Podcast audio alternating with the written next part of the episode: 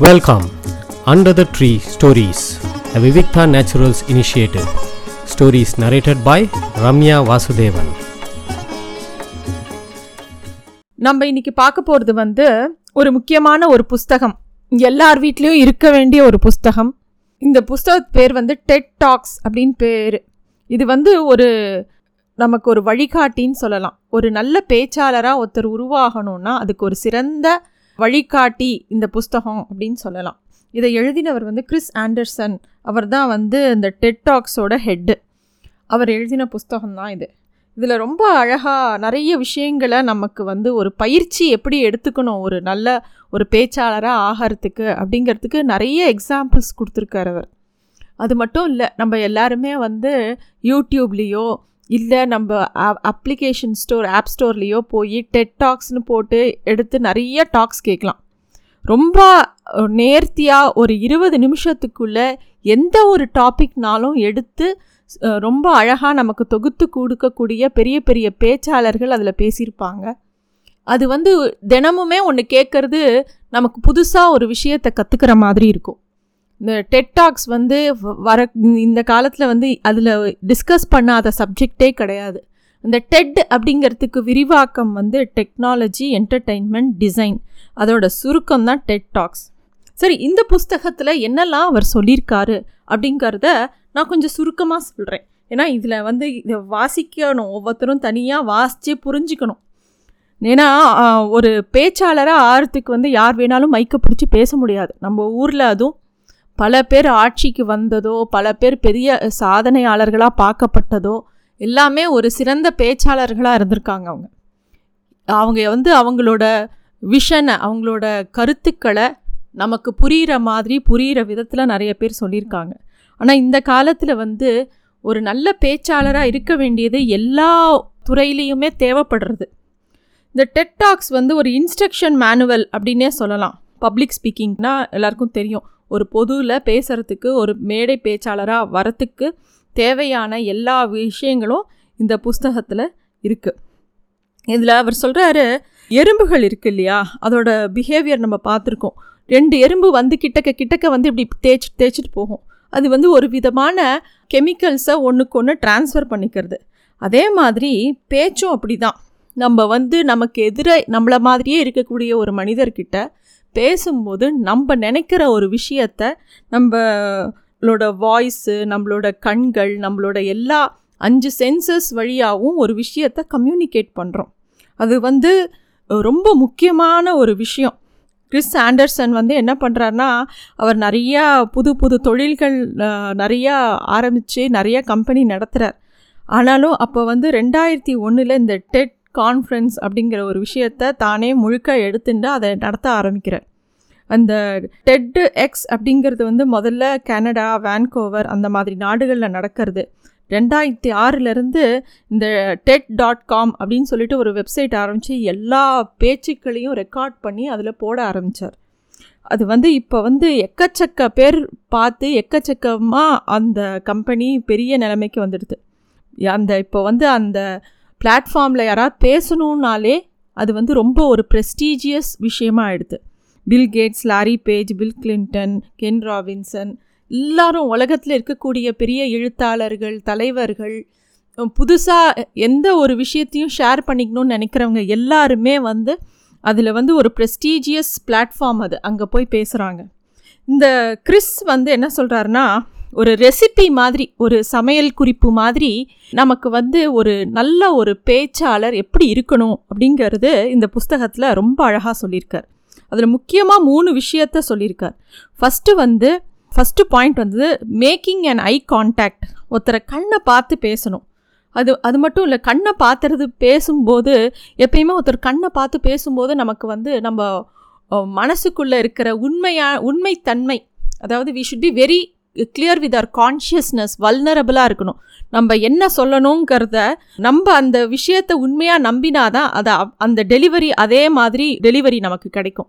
இல்லாட்டி நம்ம என்ன நினைக்கிறோங்கிறத ஆர்டிஃபிஷியலாக ஒரு விஷயத்த நம்ம சொல்லவே முடியாது.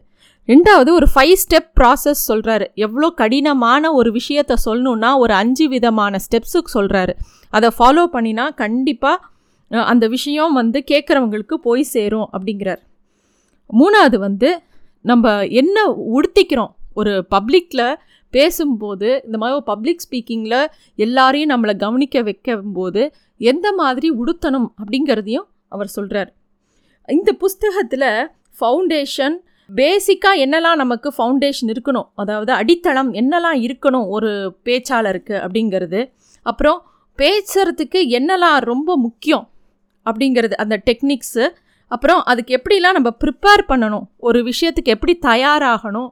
அப்படிங்கிறது அப்புறம் ஸ்டேஜில் இருக்கும்போது என்ன மாதிரிலாம் பண்ணணும்? அப்புறம் அந்த பேசி முடிச்சப்புறம் அதில் நம்ம எப்படி வந்து இப்போ போஸ்ட்மார்ட்டம்னு சொல்கிறோம் போஸ்ட் ப்ரொடக்ஷன்னு சொல்கிறோம் அது மாதிரி ஒரு பேச்சு முடிஞ்சப்புறம் அதில் என்னெல்லாம் நம்ம யோசிக்க வைக்க வேண்டிய விஷயங்கள் இருக்குது அப்படிங்கிறத சொல்கிறார் ஃபவுண்டேஷன் எடுத்துக்கிட்டோன்னா குள்ளே என்னெல்லாம் சொல்கிறாருன்னா நம்ம எப்படி நம்ம ஒரு ப்ரெசன்ட் பண்ண போகிறோம் ஒரு விஷயத்த அப்படிங்கிறது. அப்புறம் வந்து ஒரு விஷயத்தை எடுத்து ஒரு ஐடியாவை எடுத்து அதை எப்படி நம்ம டெவலப் பண்ணி ஒரு விஷயத்தை பேச போகிறோங்கிறது அப்புறம் என்னெல்லாம் பேசக்கூடாது? அண்டு நம்ம என்ன வாட் இஸ் அவர் பாயிண்ட் ஒரு ஒரு இருபது நிமிஷம் பேசுகிறோன்னா எந்த விஷயத்த நம்ம நம்ம கேட்குறவங்களுக்கு கொடுக்க போகிறோம் அப்படிங்கிறதுல ரொம்ப தெளிவாக இருக்கணும் அப்படிங்கிறார். இதில் வந்து ஃபஸ்ட்டு பாயிண்ட் அவர் சொன்னது வந்து make eye contact and be vulnerable அப்படிங்கிற பாயிண்டில் என்ன சொல்கிறாருன்னா ஒருத்தரை பார்க்கும்போது ஃபஸ்ட்டு ஒரு கனெக்ஷன் உண்டு உருவாக்கணும். நமக்கும் நம்ம ஆடியன்ஸுக்கும் ஒரு தொடர்பு உண்டாக்கணும். அதுக்கப்புறமா வந்து தான் நம்மளோட பேச்சை ஆரம்பிக்கணும். அப்புறம் அந்த பேச்சை ஆரம்பிக்கும்போது ரொம்ப அவங்களோட லாங்குவேஜில் நம்ம புரியிற மாதிரி பேசணும். ஏன்னா டெட் டாக்ஸில் பார்த்தீங்கன்னா நிறைய விதமான டாபிக்ஸ் இருக்கும். ஒருத்தர் வந்து நானோ டெக்னாலஜி பற்றி பேசுவாங்க ஒருத்தங்க வந்து ஸ்ட்ரக்சரல் டிசைன் பற்றி பேசுவாங்க. திடீர்னு ஒரு ஆள் பிரெயின் எப்படி ஒர்க் பண்ணுதுன்னு பேசுவான். திடீர்னு ஒரு ஆள் கம்யூனிகேஷன் எப்படி இருக்குன்னு பேசுவான். திடீர்னு ஒரு ஆள் வந்து அண்டர் த சி எப்படி இருக்குன்னு பேசுவான்.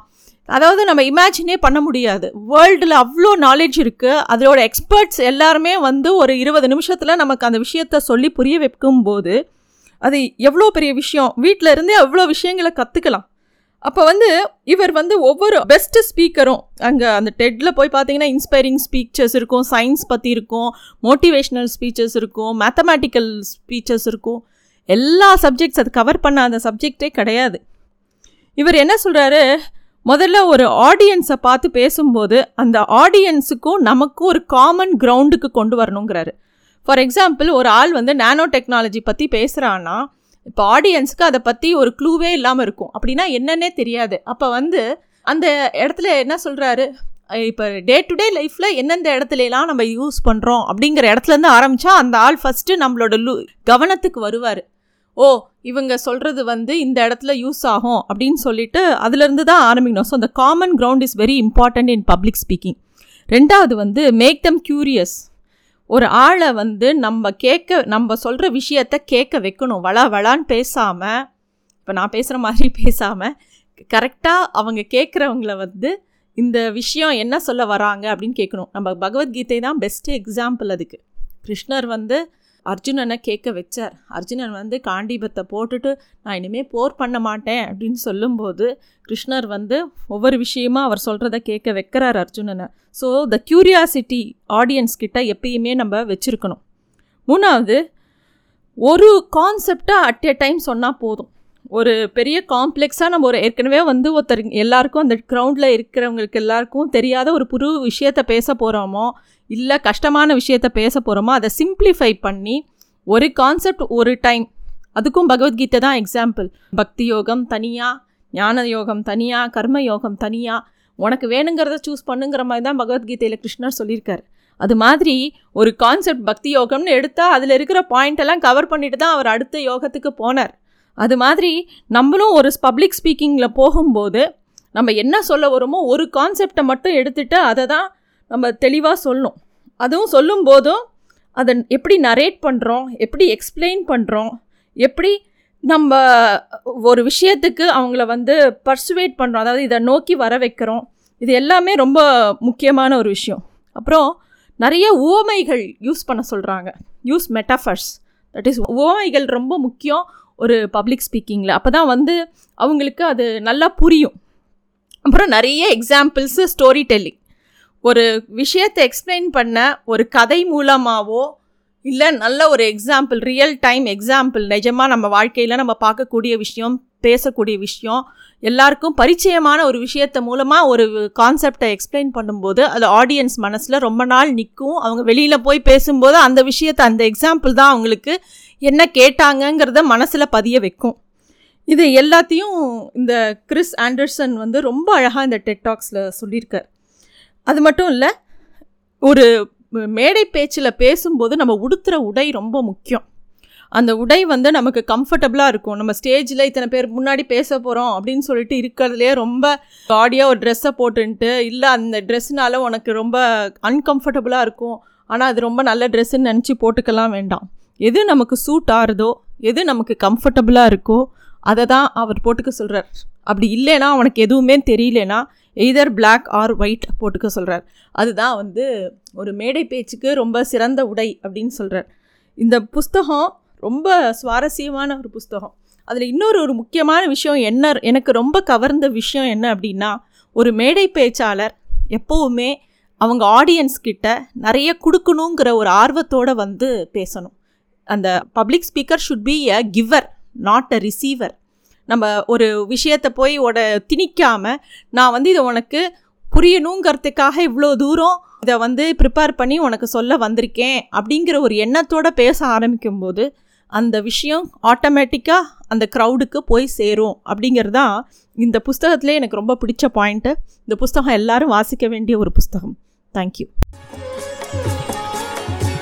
Thanks for listening to Stories Under the Tree, a Vivikta Naturals initiative.